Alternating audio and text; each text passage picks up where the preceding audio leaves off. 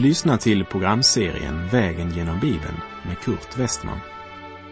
Programmet sänds av Transworld Radio och produceras av Norea Radio Sverige. Vi befinner oss nu i Hosea bok. Slå gärna upp din bibel och följ med. På vår vandring, vägen genom Bibeln, befinner vi oss nu i Hosea bok, i det avsnitt där Gud uttalar sin dom över Israels synd. Och när vi nu kommer till kapitel 10 så kommer vi att upptäcka ännu en sak som var med och drog dom över land och folk. Vi läser Hosea kapitel 10, vers 1.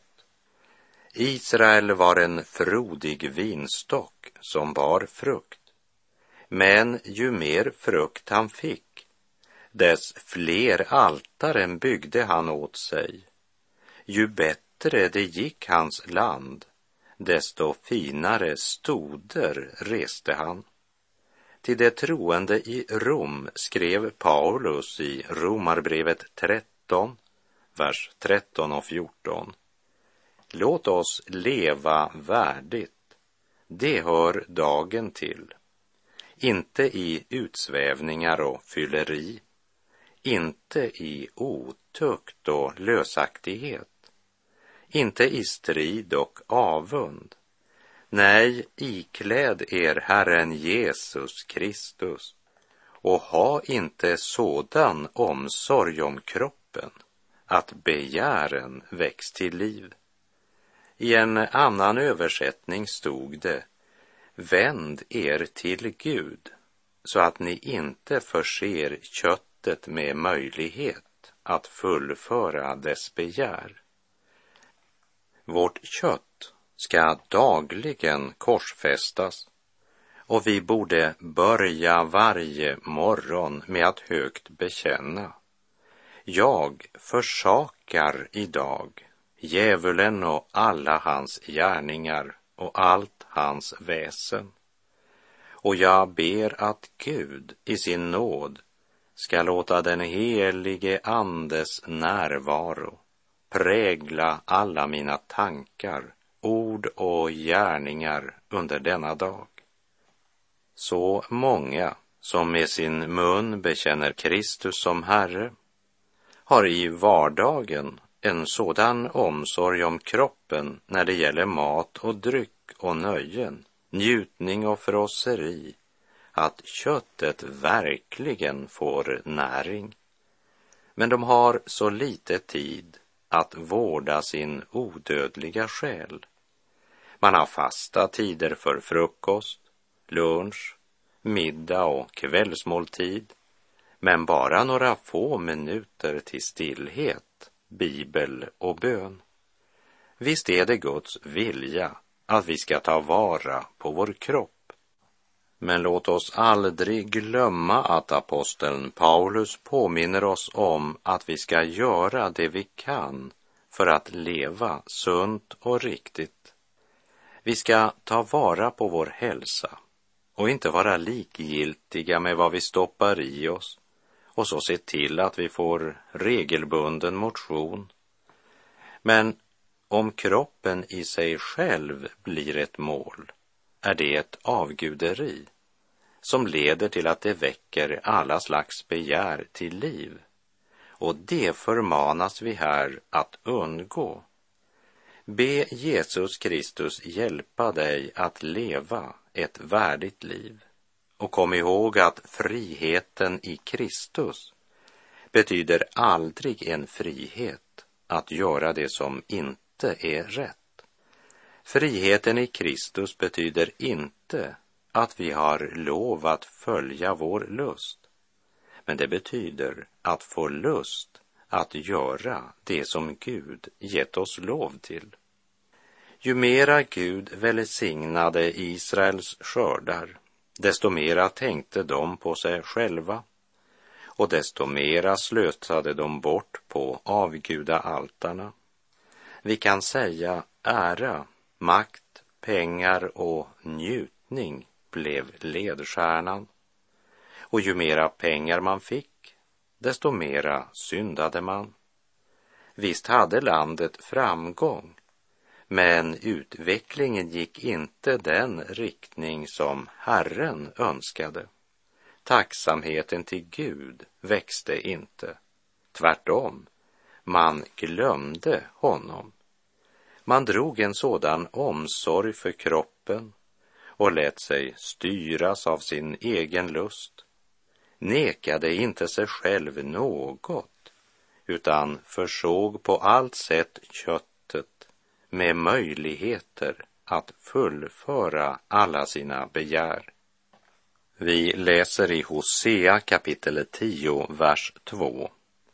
Deras hjärta är delat, nu ska det lida sitt straff.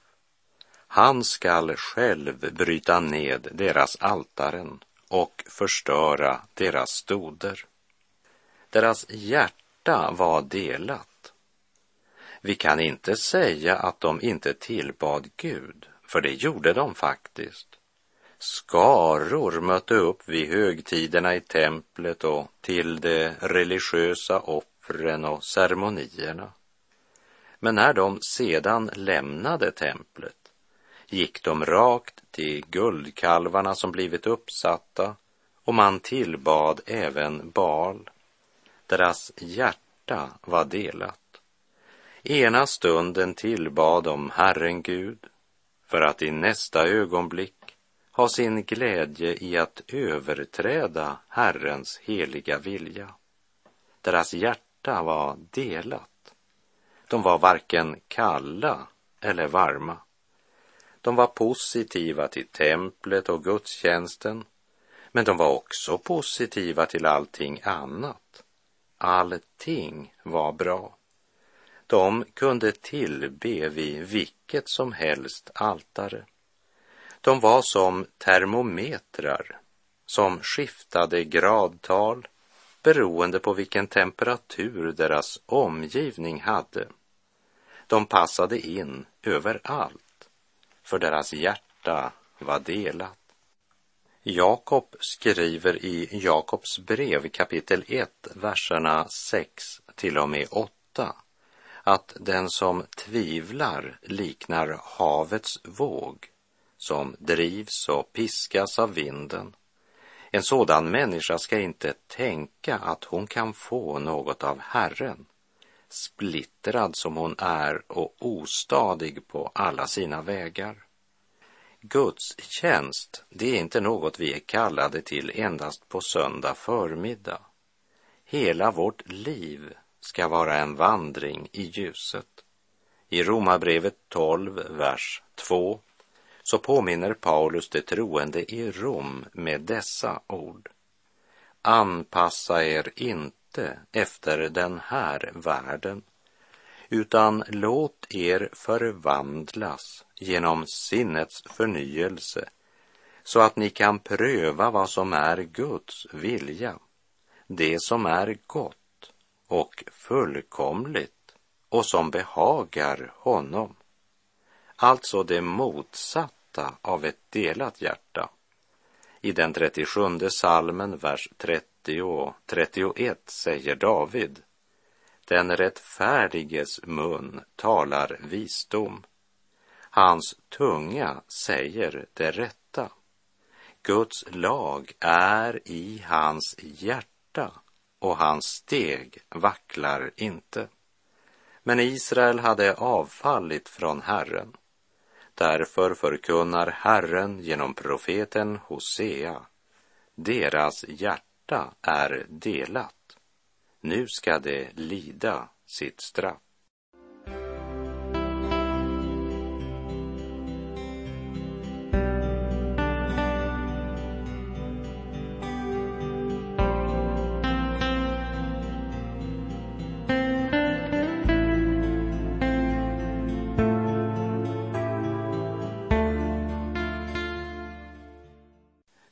Läser Hosea kapitel 10, vers 3 och 4. Nu ska det säga, vi har ingen kung, ty vi fruktar inte Herren. Och en kung, vad skulle han kunna göra för oss? Det talar tomma ord, det svär falska eder och sluter förbund och domen skjuter upp som en giftig planta ur markens fåror. Här hänvisar de till Sydriket och säger deras kung kunde inte hjälpa dem, för de hade inte förstått att det var inte bara den ogudaktiga kungen som var problemet, utan det största problemet var deras egna syndiga hjärtan, deras delade hjärtan. De var varken kalla eller varma. De var ljumma. Den sista tiden innan Nordriket gick under det måste ha varit en tid lik den tid vi lever i. För man talade tomma ord och svor falskt. Det som kännetecknade både prästerna och de politiska ledarna, det var att de var oerhört vältaliga. De talade många stora ord, men det var tomma ord. Nationen kännetecknades av ledare och lärare som i övermod kunde stå uppresta utan ryggrad. Tomma ord, falska eder. Kära vän, det hjälper inte att skylla på regering, politiker eller på kyrkan eller på tiden vi lever i. Vad det djupast sett handlar om det är hur står det till i våra egna hjärtan? Det hjälper inte att vi går och ber om förbön på ett möte om vi sedan ändå fortsätter att leva precis som förut. Låt oss omvända oss till Gud, bekänna våra synder, överge synden och vandra i Guds fruktan och helgelse. Vi läser Hosea kapitel 10, vers 5 och 6. Samariens invånare skall ängslas för Betavens kalv. Folket hålla sorgehögtid över den, avgudaprästerna klaga, ty deras härlighet är bortförd. Också den skall släpas bort till Assyrien som tribut åt storkungen.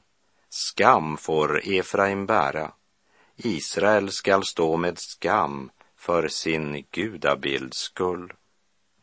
Här ska vi speciellt lägga märke till detta symboliska namn Betaven som Gud nu använder om Betel. Betel betyder ju Guds hus. Men eftersom platsen nu blivit ett säte för avgudsstyrkan kallar Gud staden för tomhetens hus eller ogudaktighetens hus. Både i Betel och i Samaria hade man satt upp guldkalvar som man tillbad och det rådde både avundsjuka och konkurrens mellan de två församlingarna om vem som hade den största guldkalven och vilken kalv som innehöll mest guld. Där gemenskapen med Gud blir borta blir det alltid strid om vilken församling som är bäst. Men när skeppet sjunker och passagerarna går under betyder det egentligen lite vilket skepp som var flottast och dyrast. Ögonblicket närmar sig då de ska sörja över det som varit deras stolthet. När skeppet går under har all den yttre glansen inget värde. När det avslöjas att trösten var falsk, då kommer tårarna och sorgen. När allt det man glänste med tas ifrån dem och Herren avslöjar att härligheten är borta, då hjälper inga lögner mer. Vad händer då? Då får Efraim och Israel stå med skam för sin gudabilds skull. Guldkalvarna förs bort till Assyrien och ges som en gåva åt fienden. Trots allt innehöll de ju mycket guld och det är ju något som aktas stort i denna värld. Hosea 10, vers 7. Samarien går under, dess kung är som ett spån på vattnet. Blinda har undervisat blinda och nu faller båda i gropen. Kungasätet i Samaria är krossat. Titanic, det osänkbara skeppet, visar sig bara vara ett spån på havet när Guds dom över synden verkställs. Men den av synden förblindade människan kan inte längre ropa till den levande Gud. Man är okänd med skaparen. Därför ropar man till skapelsen, till bergen och höjderna. Vi läser vers 8. Ondskans offerplatser läggs öde. Denna Israels synd. Törne och tistel skall växa på deras altaren och det ska säga till bergen, dölj oss, och till höjderna, fall över oss. Och denna förfärliga situation är ändå bara en förebild på den fruktansvärda situation som ska komma över all ogudaktighet då Guds slutliga dom ska gå över synden vid vår tidsålders avslutning. I Johannes uppenbarelseboks sjätte kapitel i vers 15 till och med 17 står det Kungarna på jorden, stormännen och härförarna, de rika och de mäktiga, alla slavar och fria, gömde sig i hålor och bland bergsklyftor. Och det sade till bergen och klipporna, fall över oss och göm oss för hans ansikte som sitter på tronen och för Lammets vrede. Ty deras vredes stora dag har kommit och vem kan då bestå? Kära lyssnare, du kan gömma dig för Gud i hela ditt liv, men sedan då? Graven är inte det sista. Det är bara inkörsporten till evigheten. Så bered dig att möta din Gud.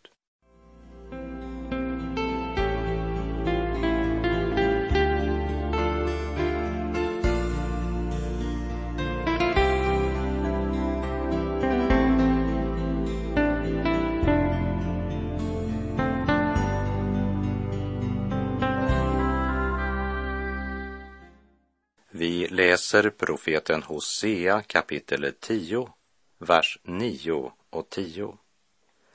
Israel har syndat ända sedan den gången i Gibea. Så har det fortsatt, men kriget skall nå dem i Gibea. Mot det onda kommer jag för att tukta dem och folken samlas mot dem när de straffas för sitt dubbla brott. Här siktas sannolikt på de fruktansvärda händelser vi läste om när vi vandrade genom Domarbokens 19 och 20 kapitel. Och Israel har uppenbart inte förändrat sig sedan den gången. Men nu är syndamåttet rågat och Gud kommer själv att ingripa Folket ska nu skörda konsekvensen av sin dubbla synd. Herren låter dem möta syndens straff för att genom det tukta dem till eftertanke och omvändelse. Vi läser Hosea kapitel 10, verserna 11 till och med 13. Efraim är en inkörd kviga som gärna vill tröska men jag ska lägga ett ok över hennes vackra nacke. Jag skall spänna för Efraim, Juda skall plöja, Jakob skall harva. Så åt er i rättfärdighet, skörda efter kärlekens bud, bryt er ny mark. Det är tid att söka Herren till dess han kommer och lär er rättfärdighet. Ni har plöjt ogudaktighet, ni har skördat orättfärdighet, ni har ätit lögnens frukt. Ty du har förlitat dig på din egen väg, på dina många hjältar. Det bekymmerslösa livet i synd och utsvävningar det ska bytas ut mot en träldom som präglas av svett, tårar och hopplöshet. Efraim ville gärna tröska, det vill säga njuta skördens frukt.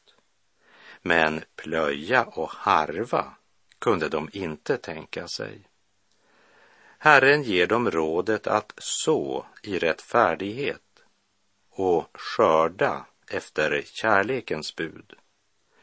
Ordet Jakob talar om de tolv stammarna, alltså om hela Israel, som måste tvingas in under ett tungt ok och genom detta tunga ok lära sig att inte söka sin lycka i synd och avgudadyrkan utan lämna sin ogudaktighet och bryta ny mark. Och nybrottsarbete är krävande, men nödvändigt. Det är tid att söka Herren. Det tunga oket kommer att uppenbara hur lite de egentligen förmår i egen kraft och hur lite hjälp deras hjältar kan erbjuda när det verkligen gäller. Hur hade de använt hälsa och krafter och all välsignelse Gud hade skänkt? Jo, till att plöja ner det i ogudaktighet. Och hos den ogudaktige växer den ena synden fram ur den andra, precis som utsädet man sår i åkern. Därför blev skörden bara en ständigt växande ogudaktighet hos det folk som av Gud kallats att bära rättfärdighetens frukt. Vi läser Hosea 10, verserna 14 och 15. Stridslarm skall uppstå bland dina stammar och alla dina befästningar skall ödeläggas så som Bet Arbel ödelades av Salman på stridens dag då man krossade både mödrar och barn. Sådant skall Betel tillfoga er för er stora ondskas skull. När morgonrodnaden går upp är det förbi med Israels kung. De hade sått vind och nu skulle de skörda storm. Det som såtts i ogudaktighet och fått sin frimodighet i den lögn som den falska tröstens profeter erbjudit. Det ledde inte till att allt blev väl, utan till krigets fruktansvärda fasor. Och allt, det hade sina rötter i Betel, där guldkalven sattes upp. Därifrån hade ogudaktigheten och den falska trösten spridit sitt gift vidare från plats till plats. Och så blev allt det som de hade haft sin glädje i och byggt det som tillfogade dem all den nöd. Det fruktansvärda som hade hänt då Bet Abel ödelades är den framtid som väntar dem. Synden ger aldrig vad den lovar. Det är bara Gud som ger vad han lovar, men honom hade ju ingen velat lyssna till. Och det profetiska budskapet är inte något flummigt om och men, utan ett kristallklart proklamerande. När morgonrodnaden går upp är det förbi med Israels kung Så säger Herren.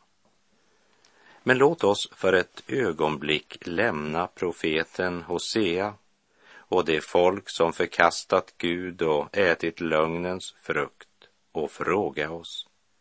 Hur blir det för dig och mig när morgonrodnaden går upp?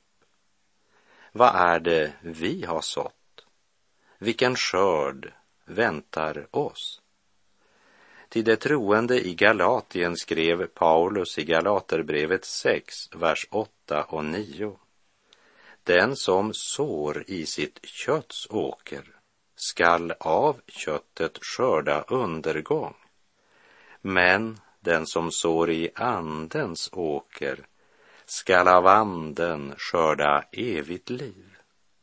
Låt oss inte tröttna på att göra gott, ty när tiden är inne får vi skörda om vi inte ger upp. Paulus säger alltså att den som sår i sitt kötts åker skall av köttet skörda undergång. Vad vill det säga att så i sitt kötts åker? Jo, den som ger efter för sin onda lust och fullbordar köttets gärningar istället för att söka andens hjälp till att övervinna frestelsen. Han sår i sitt kötts åker. Och den som lever i köttet bär också köttets frukt i sitt liv. Gud tänder en tydlig och klar varningslampa som lyser rött. Och samtidigt tänder han en stor grön lampa och säger Låt oss inte tröttna på att göra gott. Ty när tiden är inne får vi skörda om vi inte ger upp. Liksom den som sår i sitt kötts åker ska skörda undergång så kommer det också en skörd för dem som inte tröttnat på att göra gott. Och den skörden heter evigt liv. Kära vän, vad tänker du göra med din synd? Johannes skriver i sitt första brev kapitel 1, vers 8 och 9. Om vi säger att vi inte har synd bedrar vi oss själva och sanningen finns inte i oss. Om vi bekänner våra synder är han trofast och rättfärdig så att han förlåter oss våra synder och renar oss från all orättfärdighet. Och med det så är vår tid ute för den här gången. Jag säger på återhörande om du vill och om Herren ger oss båda en ny nådedag. Sök Herren medan han låter sig finnas. Åkalla honom medan han är nära och säg till Herren, döm mitt hjärta här i tiden innan världen döms av dig och när tiden är förliden i ditt domslut fria mig. Herren vare med dig. Må hans välsignelse vila över dig. Gud är god. Du har lyssnat till programserien Vägen genom Bibeln med Kurt Westman som sänds av Transworld Radio. Programserien är producerad av Norea Radio Sverige. Om du önskar mer information om vårt radiomissionsarbete så skriv till Norea Radio Sverige, box 3419 103 68 Stockholm. Adressen är alltså Norea Radio Sverige, box 3419. Postnumret 10368 Stockholm.